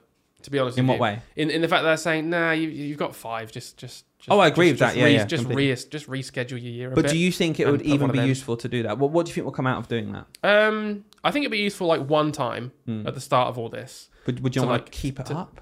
You might have to, but to set the culture, maybe to be Mm. like, this is a thing now that we do. Yeah, may- maybe it is worth doing it once once a year, Mm. once per year in, in one of the insets, just talking about well-being and, and like what the school. It'd be quite interesting to explore how you know in that day. Here's our school plan for the year and how we're going Yeah. to tackle work load, and you're all part of it. We've all got Yeah. to do it in the same way that if I introduce a new math scheme, you've all got to do it for a year, and Sure. then we can evaluate it. I guess know, knowing in, in ahead of time over the year what you'll be introducing is cool as well. Yeah. If you've got the SLT member and that governor, like we talked about earlier, Mm-hmm. it would be cool to go to your staff at the start of the year, I think, and say, right, this year, look, we're looking to transform the writing curriculum, and we're also looking to transform the history cu- curriculum, for Mm, Yeah, example. yeah. At least then you could sit down and say, okay, right, if we're going to do that, then we have to agree now with everyone in the room. Maths leads, we're just going to keep chugging along. Mm. Geog- you know, art leads, we're going to not do that competition this year because Yeah, that was extra workload. because we're going to put X amount of hours extra into doing this, we have to find X amount of hours somewhere else to not put it. In. We were going to do on our fifth inset day this year. We're going to revamp the geography curriculum as well, but we can't do that now because we've now got this inset on well-being. so actually, it's Do it already yourself. working. We've got one less inset day this year to revamp another curriculum. No, no, you just do it your own time now. yeah, that's the problem, isn't it? Ideally, schools are, you know, if let's say they've got five insets planned, right, and in each one they're going to do some training. Ideally, Mm. what just drop one of them now. You, you now get rid of one of those and you put this workload in. Yeah. What's going to happen is in those kind of schools is like, cool. Now we're going to squish five work, five insets worth Yeah. of training into four, yeah. and then have this. And then when we finish, go, okay, guys, carry on. Yeah, Yeah, you yeah, finish that off in your own time. So realistically, just having a sixth one does kind of make sense to me Yeah. because that way it's just it's it's the it's the middle ground. I think. Re- I know we're going to talk about absence, but Mm. my honest opinion is losing losing one day at the start of the last like you've lost a day at the start of every term apart from one. Let's say you do it that way. Mm. Losing one more day, okay, fine. We'll, we'll, we'll mitigate it. We'll make up for it. It's fine. We can Well, deal it'll go with kids from missing one day. A day off on all terms apart from one to having a day off on all terms. on all terms, yeah. So the sixth term, I just think If all kids like- miss a lesson, it's different as well. If all kids miss a day, yeah, it's yeah, very the- different. You just shunt everything back, right? Yeah. And let's be real, like, come on. How many years go past where at least one day doesn't kind of out of nowhere just get completely ruined by something? oh, completely. And you have to, and the kids aren't, you know, there's some some fun day happens or Yeah, yeah, you, yeah. a day out, a Yeah. trip, whatever. Like, come on, Yeah. we can deal with one day, So one be- planned day a year. I think before we go on to like the real juicy thing that really caught my attention. like we're an hour in before we get to the main bit. no, it's not, but it's. It, I guess it is really. Um, this is just gonna be a longer podcast, guys. I hope you're enjoying it. Have Mm. a, you know, have a little. Don't pause it. Keep playing it, but like, use this time to just reflect on how Maybe we should do the jingle in a minute, and so people can pause it. Okay, let's do the jingle after this Yeah, bit because I think we're going to come into one part of it now, um, which is a list of things that this body have said teachers should not do, Mm. and it's fascinating. It is really fascinating. So we'll come on to that. But I think if we're talking about the general tone of this workload reduction task force. I'm skeptical because the general tone is all of these points. We talked about the two main ones that the government responded to. Yep. Yes and no. Okay, whatever. The main point of all the rest is always be on workload. Be ready to change and manipulate what we say um, helps workload. Review it every term. Have someone across the school and the governors have someone across the school in this school. It- basically, use the reduction toolkit, push that, make it better, Yeah. and it's ongoing thing. I think that's all fantastic. However, I'm really skeptical about um, workload being reduced in school until Ofsted sort it out. Yeah. Until until there is not that pressure on a school to deliver, there is only one reason that we're putting all of this work already in as teachers Mm. And going above and beyond is because of the stress of Ofsted and being held accountable and that one word judgment coming in and completely rinsing an entire profession for everyone who works at that school, especially for the SLT. Until we reduce the pressure on our SLT, who in the most part work incredibly hard for our children and really push amazing change forward hmm. Is going to be between a rock and a hard place of teachers saying, no, I'm not working anymore, I'm not doing anymore, and Ofsted saying, well, you've got to revamp this whole thing and work towards all of these standards that we've just introduced. scrap performance related pay, scrap Ofsted gradings as well. Hmm. Because you know what? I think if, if I was a head teacher, I'd be a lot less worried. Yeah. If if I was sat there thinking, yeah, this workload, even if I was on board with the workload, right, I'm thinking this is all great. But at the end of the day, if Ofsted come in and call us a requires improvement school, we'll all be in a worse place. Workload and stress, you know, just get rid of that horrible, horrible, stupid grading system. Yeah. And it is stupid. I'm not afraid to say that. It's whoa, so It's feisty. stupid. It's stupid. But it is. It's just oh, just get rid of it. Now, Ofsted needs a revamp. Yeah. It needs a complete complete revamp. They're Yeah. supposed to improve standards. They don't. All they do is stress teachers out. Yeah. They're not even that good at doing it. You No. might get a good inspector. You might not. Pot luck. Mr. P says that all the time. It's pot luck what you get. Yep. Um, There was, Yeah. a, there was a video recently of a head teacher talking about their experience with Ofsted, and an Ofsted inspector said to her, "If we don't try and break you as a head teacher, Yeah, how do we know you're worth it? How do we know that yeah, you're good enough for the job?" I tell you what, I did watch that. I think, and I was like, is that true? Because that even that seems. I can imagine- That I can imagine like mad propaganda. yeah, I mean, you calling her a liar, on I don't know. Just right even that, I was like, I can't even fathom. Yeah, Surely a human being didn't it's do unreal. that. It's unreal. But they, Anyway, they did. so. we're going to talk about um, what happens next with this report. These were the initial findings. Mm. So we'll talk all about that. It does include Ofsted. We'll do that really quickly at the end. But I really want to go on now Mm. after this short jingle. This list of 23 things teachers shouldn't do. It's fascinating. stick around. Thanks for sticking around. That was a long break. You know, um, you've really got good attention, guys. Yeah. So Hayden, scroll down, mate. Scroll down. We're going to go to this list of 23 things now. Bit of background whilst Hayden finds the mouse and uh, his eyes and knows where things are. this is a list of 23 things. This list existed before. So anyone who's been teaching for a long time, over 10 years, you may remember that again, another thing the beautiful Michael Gove did, who was fantastic for education in this country at every turn. Um, we're shaking our heads, so anyone who's not not watching. Um, he got rid of this list, and the point was, schools do not need to be babied and head teachers and teachers told what they should and shouldn't be doing. It's down to the school. If the school wants to say teachers do this because they're in charge and they know what they're doing, it's fine. We're not going to have government tell you what not to do. When, when in all reality, all that happened was this list got rid of, and then everyone was like, "Okay, you can do all of these things, please." Yeah, that we were telling you not to do before. happen." Now you can. Yeah, now you can. Is it, do they really think there'd be like much nuance here? But Yeah, like, oh, they yeah, can do it now. yeah. No, I'm going to choose not. No, of course. It's weird, isn't it? Of Because course since we're going to do then, it. since then, workload and stress has got worse. Yeah, it's weird, isn't it? It's weird. It's almost odd. like it did Yeah. just not work at yeah, all. that's odd. But rid of these again, this tw- this list of 23 things, we're not going to go through all of them, but I will link it in the description to this podcast. So you can go to the podcast. All the information we've got is from Schools Weekly or Schools Week. Um, we'll put the information up there anyway. So I'm going to right. read the title of it just in case anyone's lost where we are. So, this is the full list of administrative tasks the task force says teachers shouldn't have to do. So we started our teaching career in 2015, 2016. So Yep. not long after this kind of this list would have been scrapped, Mm-hmm. and it was really im- it's really really interesting to me now looking back because having found that out, this was on this whole list was on the lips of loads of experienced teachers when we started, yeah. and they were saying things like, "No, we shouldn't. We we absolutely should not be spending our time putting data in. We Yeah. should not be spending our time yeah, doing yeah. this admin, Yeah. not teaching like literal admin." And I remember sat there going. Yeah, of course, of course we It's do. part of the job, because part of we the knew. job because because we trained in a time where those lists didn't exist and we were like yeah of course it's just part of what we do so it's really interesting now we've made highlights of some of the ones that stood out for us for various reasons if you want to see the whole list go and click above but we're going to go through some now because some really stood out like a sore thumb Mm. and others i wanted to ask because I, I- don't see it as a problem i don't think teachers do do these things already Well, yeah. so some do. of them, the, the number one thing, and I think a lot of teachers out there be thinking, I do this, and I know that I've spent a lot of time doing it to the point now where I just refuse. I'm like, no, it's silly, and it's good to see that this is coming back in now. yeah. Managing and transferring data about pupils into a school management system or printing electronic records for paper filing, or more specifically as well on this list, reformatting data that already exists and then re entering it into multiple different systems across the school. Essentially, it's data entry. As a teacher, it is now going to be explicit in this list hmm. that I am not expected to spend my time typing numbers into a thing. Yeah. There is no point me doing that, specifically when it already exists and it needs to be in four Yeah, that's, different that's places. another level. I mean, when we started our career, that was a that was a buzzword. I remember people used to call it triple assessments, triple assessment, triple, and, it, and that has fizzled out over the years where people have been whittled down. All those people have quit, and then all the new people didn't know about it. But it was it was a big thing when I started. But it was like, no, no, no, it's really, really, really bad if you have to enter data into a system, then you're told to put it onto another one. Oh, it needs to go in here because we need to compare stuff now. So I need you to copy that information into this one. It's terrible, and I've always, always begrudged it. I hate doing it. It takes so much time. Like for example, when you have assessment weeks, right, Sure. which all schools do, it it already takes longer. We have to mark the tests. marking the tests Yeah. than it would do like marking lessons that day. So it's all, we're already well over what we'd be normally to be doing. To then have to sit there and put in ones and zeros or have to put in scores into three different places, it is just such.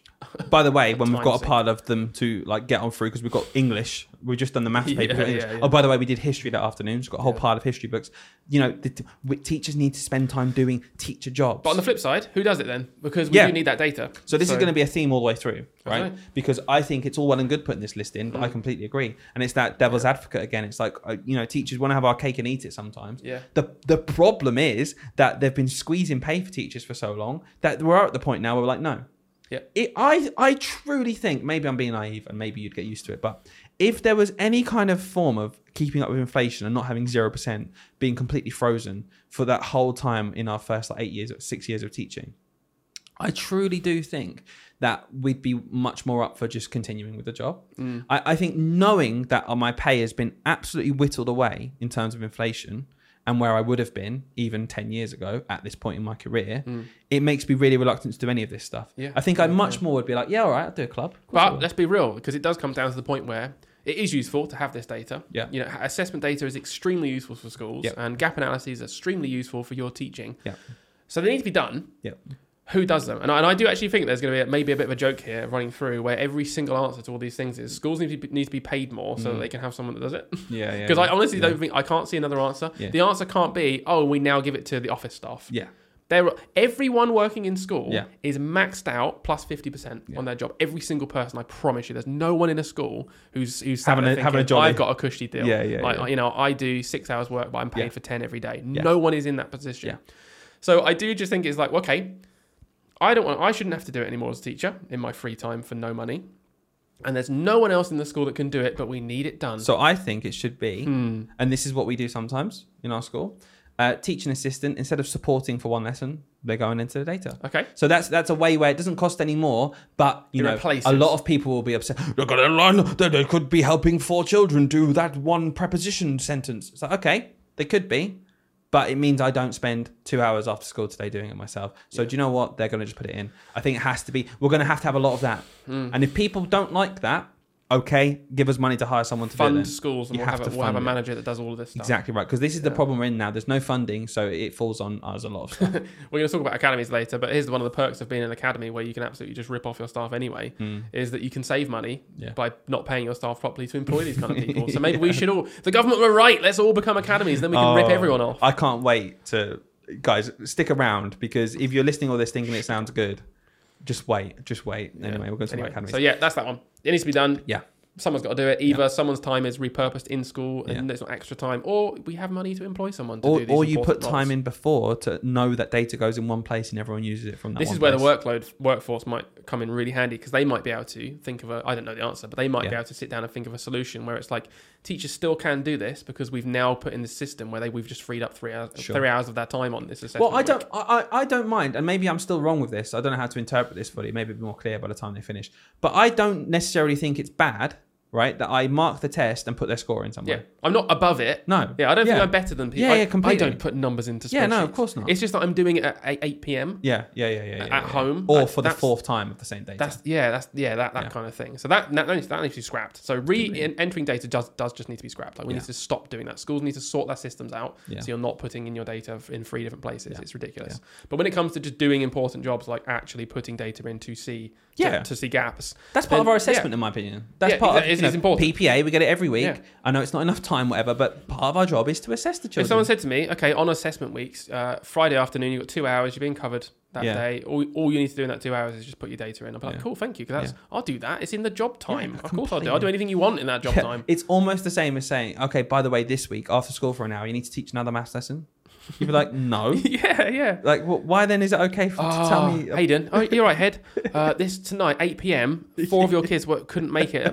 Can you do that maths lesson again Yeah. tonight, 8 p.m.? Yeah. Yeah. sure, I'll do it. I'll do that. No, of course I wouldn't. So I'm not also going to sit there and put ones and zeros into a spreadsheet at Yeah. 8 p.m. I, I agree. Anyway, that's that one. Move And on. Next one, really, I, I love this one. It's something I've stopped doing. I think it's nonsense. I did it a lot when I was younger, amazing because I thought it was really important. Yeah. Uh, explicit now, teachers should not produce photographic evidence of practical lessons. Yeah. Of like, I think they don't have to. You can do it if you want. Yeah, of course you, have can. to do it. I might do it sometimes because maybe it's a beautiful piece of art and they're going to take it home and maybe I just want it in their book. Mm. But if I don't, it's not bad. It's Yeah. not something that I can be asked to do because guess what? Planning and teaching and still marking and assessing a practical lesson Yeah. is still planning, teaching, and assessing a practical lesson. It, there's that trust there, which is like, oh, unless there's a picture of deans in the book, how do I know they had the Yeah, deans that's out? it, isn't it? It's the trust. I thought all I was going to say was scrap it because do you know what? It's just a stupid way of checking that teachers have done the thing. Yes, they have. If they wrote the thing Yeah. in their book and Yeah. said they did it, they did it. If you really want to look at their plans, look at their plans. Yeah, even if they didn't write in the book, but you know the planning. Like, Yeah, like, like- did, you, did you walk through the room and the kids were sat watching a film? No, we didn't. Okay, be a better head then. Honestly. go, go look at your, what your teachers are doing. For God's sake, Yeah. Know. That's, that's, a, I that's, think I think that's that's, a harsh comment. But yeah, yeah, yeah. That me. You don't need to yeah, they're getting on with all the safeguarding stuff, Hayden. yeah, you don't need to look at what your teachers no, doing no. every day. Um, but just trust them. Yeah, next one. This was really this this was something that I thought straight away. yeah, okay, sounds good, but we need stuff though. Yeah. So this is It's interesting. funny because I thought that. Creating a, and uh, creating or copying files perceived to be required in anticipation of an inspection from Ofsted.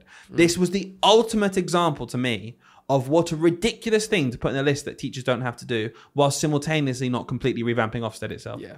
Yeah. What do you think? yeah. I fully agree. Uh, Ofsted inspector comes in. We had Ofsted recently, right? Yeah, yeah. Okay, and we did Yeah. obviously print and copy all of our important documents and have them in front of us. And some of those things we wrote up in the week before because we were like, actually, we need, this needs to be more concise. Sure. Like, we need to have this in a nice, concise way so we can be like, hey, look at the stuff we do. Sure. Of course, we did that. Yeah. And if we didn't, Yeah. we, it would have been it would have been picked up and we would have looked stupid. We would look it would have looked worse. Yeah. Because yeah. in the current framework, the Ofsted inspector would have been like, okay, you're not prepared, you're not very good leaders, you've got nothing to show me, it's terrible, it requires improvement. Mm. Yeah, Of yeah. course we need to do that. That's Yeah. a stupid one. that yeah, it wound me up. That that that's cool, but I actually just think it's wrong. I think it. The only again, maybe this is just for teachers. If you've got a TLR and you're leading something, maybe then that comes under there, and some of mm-hmm. this stuff doesn't apply, right? So as a class teacher, still the history lead, the geography lead, the PE lead, I bet in your school don't have TLR. Yeah. And what if they get deep dive in history? Sorry, the 23 prong list said that I don't have to prep anything. yeah. Do you think that's going to wash? I, I reckon we've probably misunderstood this bit though, because I reckon there's a deeper thing here. Maybe it's just a good thing just about creating, I know, but. I think this is probably talking about those schools where it's like Ofsted could come anytime in the next five years, Sure. and they're constantly asking their teachers Mm. to produce extra things or copy Yeah, certain yeah. things just in case. Everyone has to keep an Ofsted folder in their classroom of your current lessons. Do you know what I mean? Stuff yeah, like that, yeah, where it's like that's Yeah, probably yeah, what yeah, it means. yeah, I think yeah, we've yeah. been lucky enough to not. Yeah. That that is not the environment No, we no, even no, work in, so it's hard to even perceive it. but I know that schools exist where weekly teachers' workload is increased on the fear that Ofsted are coming in. If Ofsted's come in next week, you don't want to be caught short without Yeah, these things. so always point. have them ready. That's They're good point. worthless a week later because Yeah. you have to update them with the next thing. Yeah, I So think that- yeah, okay. Do it. Do it when Ofsted come, not every week in Yeah, case. like you know, when we found out Ofsted were coming the mm. day before, obviously we went and printed a bunch of stuff for Yeah. them. That's fine, but yeah, This next one eh, is something that I maybe I'm blind to this, but uh, it's in there, so it's obviously a problem. But it's something I read and I thought that's not something we ever do, is it, as No, teachers? yeah. So interesting if you're listening, you do this: producing and collecting analysis of attendance figures or investigating pupils' absence. Neither of those things we should be doing as a teacher. Yeah. I think it's a huge, huge issue right now, which maybe it's been put on teachers' door because yeah, I've never you done know that. teachers see them, but I've never ever experienced that. No, no, I can, I can, I can imagine a school perhaps saying like, "Oh, if someone's away, could you just give the parents a ring after school?" I Mm. can imagine that slipping in, Sure. and I'd be interested if you if that if you're in that situation, please do write to us. Yeah. Um, how can they write to us, Dylan? Um, they can find us. But honestly, the best. I've not actually checked the email in ages. So if you've emailed us, Brilliant, Alright. it's great sales. Um, but Instagram, that's the place to be. Follow us on at Teach Sleep Repeat Podcast on Instagram. We don't ask for much, guys. If you've got this part in the podcast and you haven't given us a five star review on Spotify or on Apple Podcasts, we'd really appreciate it. And if you could follow us on Instagram, is a nice growing do, you, do community. you remember when you used to do the app for um, our email Yeah, and our now. Instagram, then Threads, and also Twitter? there. It's all- nah, talk to us on Instagram, Not- or we won't bother. yeah, not on Twitter anymore. Come to Instagram. Instagram's the place. Okay, Yeah, Instagram's the place. Anyway, well, I forgot what I was saying now. No, that's fine. We talk about people's absence. I don't Yeah. think it's much of a problem. Uh, this next one, again, uh, is in the same kind of thing. Uh, do not responsibility for producing, copying, and uploading and distributing bulk communications to parents and pupils. Again, I think most offices do that. I, I read this and I thought it bulks out the list a bit, but is that really happening in schools? Yeah, it's, it's a weird one because I, I think we split that up, right? The the producing bit. I'm sort of like, oh, I don't know though, because if I organise a trip, Sure. I Oh. do I do kind of think it's What's my. that? If you organise a trip, let me very quickly tell you the next thing on this list. oh, hang, hang on. Go on. Uh, yeah, I know it comes to it. I know. Okay, go on, say it now. Because Sorry, but I, I this is something I didn't understand. So you can make the link here. yeah, you, teachers should not administer anything relating to school visits, trips, and residentials and of work experience. Yeah. So no administration related to that. No no booking, no no calling, no sorting. How will a how will a trip happen? maybe we're being naive here. Maybe we are have just fallen down into that sinkhole of. Well, actually, I tell you what, I have worked in a school before Mm. where that was true.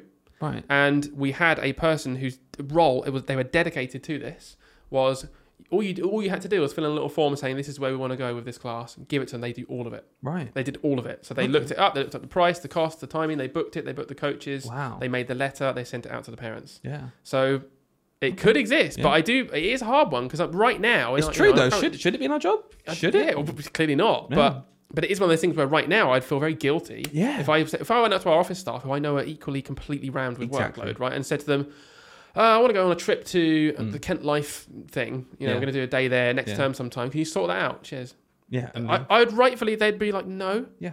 And I'd be like, "Obviously, I'll go. Obviously, I'll sort that out." Yeah. They're doing too much stuff. I don't know, but there you go. Maybe we just fall into that. trap. Sorry. So that's producing, copying stuff, and uploading and distributing. Yeah. Any, anything that goes out. Yeah, so the producing bit was for me. That's what I was talking about. Really, was like, Yeah. of course, I'm going to produce the letter to say to the Yeah, parents we're yeah. going to go on this trip. Like a newsletter the, as well. or the something. parents, the, the, the office staff might check the letter or copy Sure. it and, and and give it to me, or they might distribute it uh, Mm. via the school website or something. Mm. But yeah, I'm gonna Mm. I'm gonna at least produce the Yeah. content of the trip that I want to take the kids. on Yeah. I just think this this list is cool in many ways, but there are some holes in it, and I think Mm. it felt like they were bulking out. Maybe they're just being really, really cautious, and but I think they've gone too Yeah. far sometimes. I But hopefully, I've just proved as well with the other analogy that. It, that you can have a system that exists where you actually That's true. and That's teachers true. can just focus on teaching. And this is why we're saying it now to all you guys. You know, if you've got experience with this and you're thinking, guys, no, this is needed, let us Mm, know. mm, Tell us. mm. And ordering supplies and equipment. Another thing. I'm the person who knows what we need because I've planned everything. Mm. Let's say I've planned a unit. I recently planned an art unit, and it was printing, it was weaving, it was all to do with textiles and stuff Yeah, like that. How am I? How am we supposed to deliver that without me ordering it? Okay, devil's advocate. Was it your decision to to have that unit of planning? No, Did someone tell you this is the this is what you've got to teach this term? no.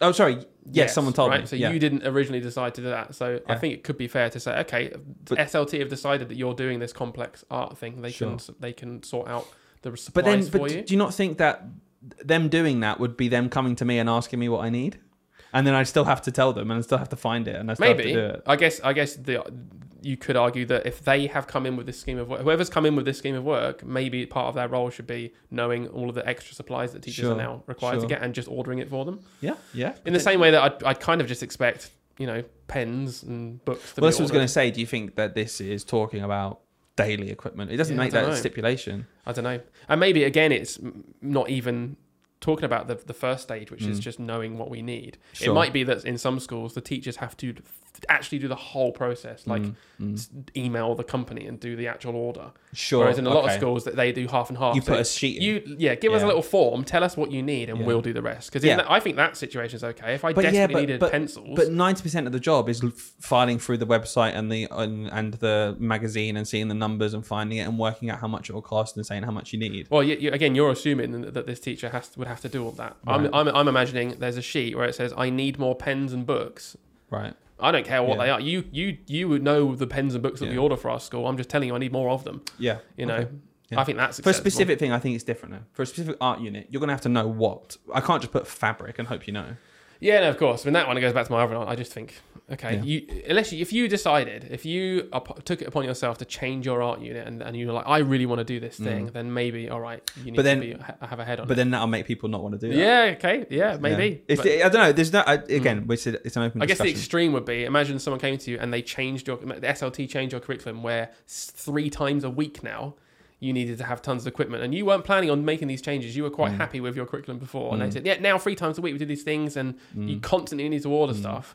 I think you, you'd be reasonable to be like, "Okay, you've made these changes, so I will deliver them and I'll look through the lessons, but you do need to just supply me with this stuff without me having to order it three times a week." I've got 17 IEPs to go through. I haven't got time to do that. yeah, God. yeah. Um, so, okay, next one. Administration of cover for absent teachers. This was interesting because I know there are some schools Hmm. certainly where it does kind of fall on them to go around and ask, you know, Yeah. cover supervisors, oh, can you cover this point? I think it's a Chase it all up. I think that's a huge problem. I thought that was that was something that where I think that needs to be addressed in a lot of schools. But I can give you a really real life example from very recently. Is I went off on paternity for two weeks, and um, in those two weeks we had an assessment week. So all of those tests that I'd be marking and gap analyzing and putting assessments on for in my evenings fell on someone else. Uh, there were, you know, someone else had to do it. So there was loads of administration in terms of people in my team. They had to sort out tons of stuff to for me to be covered for those two weeks. And so I ended up feeling bad about it yeah, of course. even though really it's not my fault the system is broken like that. But it definitely highlighted Yeah. the fact that that's You a were problem. on paternity leave, feeling bad about your job. yeah, feeling bad that someone else has got to, has got to do the free work that I would have done Yeah. in Yeah. the evening because um like you know you, we might get like covering and cover don't uh, cover is different as Yeah, a teacher they're cover not paid past not school paid, they don't they don't sit and mark like No. they might sit and mark something again some people do cover i know you mark because i've had cover people come in but some who are by the book will leave at 3.30 and Yeah, if it's, it's, it's not their for. problem if stuff isn't done yeah Yeah. So that's a, a classic example of just yeah administration yeah required by other people Yeah. to cover my absence. Yeah. And it happens all the time. People are absent all the time, Mm. and it's very much just if someone's sick in the morning, right? sure and, oh, I can't come in today. I think scrape it's quite together, normal. Yeah. I think it's quite normal for a school, uh, uh, you know, to say, okay, the team around you, just can you just sort out? Can you can you go and find their lessons and, and print it for them and sort it out for them? It's like it's not really your job, is Yeah, it? No, no, I can't actually. The No. last one, last one, I'm going to talk about again. The rest of the list, guys, in a link uh, in the description. I'll say above. It's, it's a podcast. There's nothing above. In the, in the description below in this YouTube video. Yeah, I don't know. There's a description. Um, this last one really made me laugh because it's really vague, and I think it sums up kind of like the hit and miss nature of this whole list. Some of it's great, and some of it I just find a bit weird. Hmm. It simply said bulk photocopying. Yeah, I, I remember we both. I remember when we saw this list, we were both like, Yeah. "What does that even mean?" Yeah, because it can mean so much stuff. We've kind of already covered the distribution of bulk communication, so it Yeah. obviously doesn't mean that. Yeah. But does it mean bulk photocopying for your team? Yeah, I because we do bulk photocopying because I it's only what we plan. Yeah, because it's what we plan, and it's easier for me to be copying one lesson like a hundred times than it is for me to copy every single lesson thirty times. It's it's easier to get my head around, and as a team. Yeah. we decided to I kind of feel like it even needs to be that that statement even needs to be about photocopying in general. Like, Mm. yeah, just stop photo. Teachers spend so much time photocopying in general. That Yeah, could yeah, be a point to make. But bulk photocopying just seems weird because it suggests that, it suggests that there's some photocopying that's not bulk really for a start. Because Yeah. realistically, everything like I've got well, some, well, some staff kids. just did. Yeah, true. But s- some people will just print for their class when as and Yeah, when. yeah, yeah. And other people, Yeah. like us, we bulk as in. Yeah. I'll, I'll print history for everyone. Yeah. And then someone else will print geography for everyone. Yeah, which So I've- actually saves you time overall. Yeah, it does. It does more efficient. So it is weird. Like, get rid of stop bulk photocopying. Go back to doing it every day. yeah. That's worse. I don't really know what they mean by that. if- so- yeah, and if their point is that there's too much photocopying, putting it, spreading it out doesn't help. Yeah, yeah, this, yeah, Yeah. It's the photo. It's either the photocopying or not Sure, photocopying. It's, sure. it's it's not Sure. the bulkness. The It's not how you do it that's Yeah, going to yeah, cause it's me like, to have It's it. the amount of photocopying I have to do Yeah. overall across the year that's the problem. Right. So the, the yeah. other day, just real quick, uh, just speaking of photocopying, I was I was just speaking to my team, and we were sat there trimming sheets like you do every single day. Uh, yeah. And I was like, I wish I knew. I wish there was a metric somehow. it Obviously, can't exist. Mm. I wish I knew how many sheets of paper I have trimmed Oh my in my God, career. what a how question. many times I've stunned this on Yeah. the slicer? Yeah, yeah, yeah, Because yeah. it's got to be like Yeah. if we had the numbers, I reckon they would be That's crazy. stupidly That's high numbers, crazy. wouldn't isn't they? it? Do you, do you mean okay? So how many times? Okay, we're going to go into detail here about something that doesn't need to go into detail. Do you mean how many times you've moved it, or how many individual pieces of paper? Both. that I you've was cut? thinking about both. So because individual that'd pieces of be higher. papers would be I wouldn't. I would be shocked if it's not millions. Yeah, I think it'll be in the millions. Maybe I'm completely wrong off there, but it, my my gut is millions. I think about this. oh, Come on, we've got to Nearly write this ten down now. years. Well, I Okay. think in a day, right? in a day. I in a day, reckon- roughly. Eat, there's three lessons in a day. Honestly, like hundred bits of paper, I reckon. More, more. There's, Oh, there's yeah, three 'cause lessons a there's more day. That's sheets, one yeah. sheet on each kid each day is Yeah, hundred. Yeah. Let's say on average, there's probably there's probably t- two or three sheets. Yeah. Right? Okay. So Two that's like Let's, do, say two hundred a day. That's a thousand every week. Yeah. That's a thousand. Have we have we been teaching for a thousand weeks? So it's fifty So weeks. 52 38 weeks. weeks. Thirty-eight Oh, weeks. 38 weeks. Okay. 38 so weeks, 38,000 sheets a year Thirty-eight thousand sheets. of paper. Oh my god, is that right? Yeah, I think so. Yeah. No, Yeah, calculations, 38,000. Is that right? 200 a day? Something like that. Yeah. no, we, what have we done? I don't know. It's plenty. it's loads. Wait, where did 38 come from? oh my god. Thirty-eight weeks that we teach. Oh, So it's a 38 oh, thousand sheets of paper. It's a thousand sheets of paper a week. Oh, 1,000 sheets a week, yeah. Thirty-eight thousand a year. days. It's Yeah. not millions, then, is it? No, Thirty-eight but- uh, thousand. yeah. Thirty-eight thousand a year, though. Teaching for 10 years, years and nearly, ten nearly years. Yeah, yeah, 380,000. Come on, so probably more though, because like you said, it is on average. I- Yeah, I'd say some- I some afternoon more lessons. I'd say I've printed half a mil, half a mil sheets of paper I've put for a trimmer myself. How many trees is that? How many hours is that? Oh my god! I don't care about the planet. I care about my time. How many hours of my time as a teacher, as a professional trained teacher, have I spent cutting And paper? that is where we need to move to a. We need to get into the 21st century. This is where we need to get rid of bulk photocopying. bulk photocopying has got to what go. you need to do is instead of cutting 38,000 in, let's say, uh, 1,000 cuts, Yeah. you want to be cutting 38,000 in 38,000 Yeah. individual cuts. Yeah. In fact, get rid of slicing. We're going to get the scissors out, mate. We're going to cut every single individual one. That'll help workload massively. Oh god, we've anyway, lost it. We've you can it. find the rest of the whole report again in the link. Go and click it. You haven't said that yet. Go and click it, the link. Um, but okay, a couple of things now then. Uh, one's what's going to happen next. Okay, so what's going to happen next very quickly is uh, basically they're going to carry on looking at this. This is just the initial findings. This is going to carry on, and luckily it is going to move towards Ofsted. Okay. Also, they're going to look under the microscope at the STPCD. That is the School Teachers Pay and Conditions, an official document that's all schools, right? All mm-hmm. schools have to follow the Schools Teachers Pay and Conditions, which all of this is linked to because everything that we've been suggested so far is going to go into the Schools Teachers Pay and Conditions. And we're so lucky in this country, right, Hayden, that Yep. every single school has to Ooh. obviously follow the Schools Teachers Pay and Conditions, right? Ooh, Dylan, I think you're giving a bit of a misconception there about how the country works. Hayden, what's the bombshell after this, you know, one hour and a half discussion we've just had about all of these things that the government are going to agree to and bring in and, and change Okay. the schools teachers pay and conditions so that all of us have a contract that we can really enjoy and go along with and, and reduce workload, Hayden? All right, Dylan, calm down. Okay. The problem is, Mm. the problem is, in this country, there are thousands of what we call academies or trusts. Trusts okay? tend to be more than one academy, don't they? Okay, So a an school academy is an academy. trust. Yeah. Okay, an academy trust. So a school can be an academy, and that simply means it's not run by. Uh, it, they've taken out the link of the local educational authority, and the government basically works straight with the school. Yeah. It just cuts out the middleman. and the idea is it's, it's a bit. It's run like a business now. You're, you're given X amount of money, and there's no one to. uh, You decide your budgets. Yeah. You decide your. it's you not know, the council rules. giving you the budget. Yeah. Right, and the problem is, like, what comes with this is, it's more run more like an independent business, and the SP STPCD no longer applies. They can make their own rules.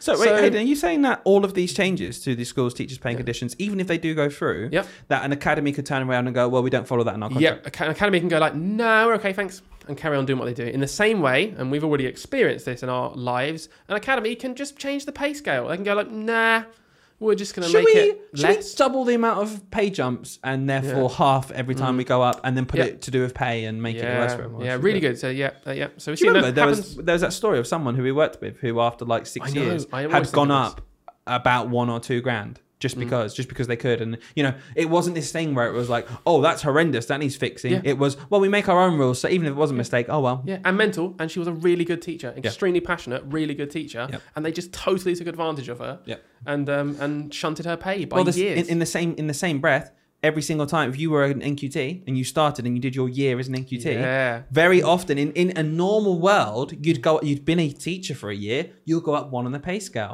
In this situation all the pay scales have been halved. So Mm. Let's say there's six there's now 12 Yep. because each jump is actually half of a real jump. Uh, as standard if you're an nqt you go up half a jump. Yeah. so you do you miss out on a grand. The absolute evil genius of this by the way is what that even then on if you went up two jumps which by the way obviously is just one actual jump you were constantly half a pay scale behind where you would be. So every single year, this academy would be saving tens of thousands of pounds. And it wasn't just like, oh, one year I'm behind. No, mm. every single year. Yeah, you're you always were- a grand behind. You were a So grand every behind. single year they're paying you a grand less than what they would have been doing Absolutely, if up. if they just went up, that's just you. yeah, that, well, that happened. I remember that. I remember the start of my career and just being like, obviously you're timid, so I just accepted it. But I was really annoyed. At, like I could see the scam straight away. No matter what you did, even if it was performance related, you could have been absolutely Yeah. fantastic. Well, you're an NQT, so half pay scale. Yeah, the rule was. I remember. I remember. I actually remember this so vividly. I remember mm. speaking to the head, and and I literally said, "Oh, this does this can't be right because I'm only like I've done my performance appraisal. Everything's been fine in my NQT year, but I'm only going up from point one to point two on our 12 point system. Which was seen as one point was seen as like you didn't quite meet your targets. Yeah. Two was good, Yeah. and there was always scope to go at three, which Yeah, was more like than you would. point and a half. No one ever went up three. Great. It was either two or they could justify giving you less. unless you were quitting and they tried to keep you. But the, so I went up. What's that? So- Wait, I'm quitting. I can suddenly go up seven pay points. yeah, That's weird. So I went up. Well, obviously, you would have done the same. Went up one pay one pay point, which is half a real pay point after my first year of teaching, the most grueling year of teaching as well. And, uh, and I was like, and and the and the response I got because I remember it being so like harshly like, no, it's, it's just no, that's the rule here. No, Oh. that's the rule. NQTs only. No, no, no. NQTs can't go. You're an NQT. The rule is NQTs only go up one. Do you know who made that rule? Hmm. Do you know- you? You. You made that. Could you? You. Could you not make that rule? Because now I feel undervalued after a year when I know that in any other Oh, school, that's the rule. Sorry, I can't do isn't an academy, I would Yeah. actually just get paid up the next Do pay you know what? That would work if you were in a local authority school where they had to follow the rules. The person making the rules to turn around and go, no, that's the rule. That you've decided to save money so that you can have a six figure salary. Well done. I'd love to do a whole episode on academies. So if you're listening to this and you work in an academy and you've got some mental stories of how they just changed the rules and make your life considerably worse than if you just went down the road and worked at a local authority school, please let us know because I'd love to do an episode on it.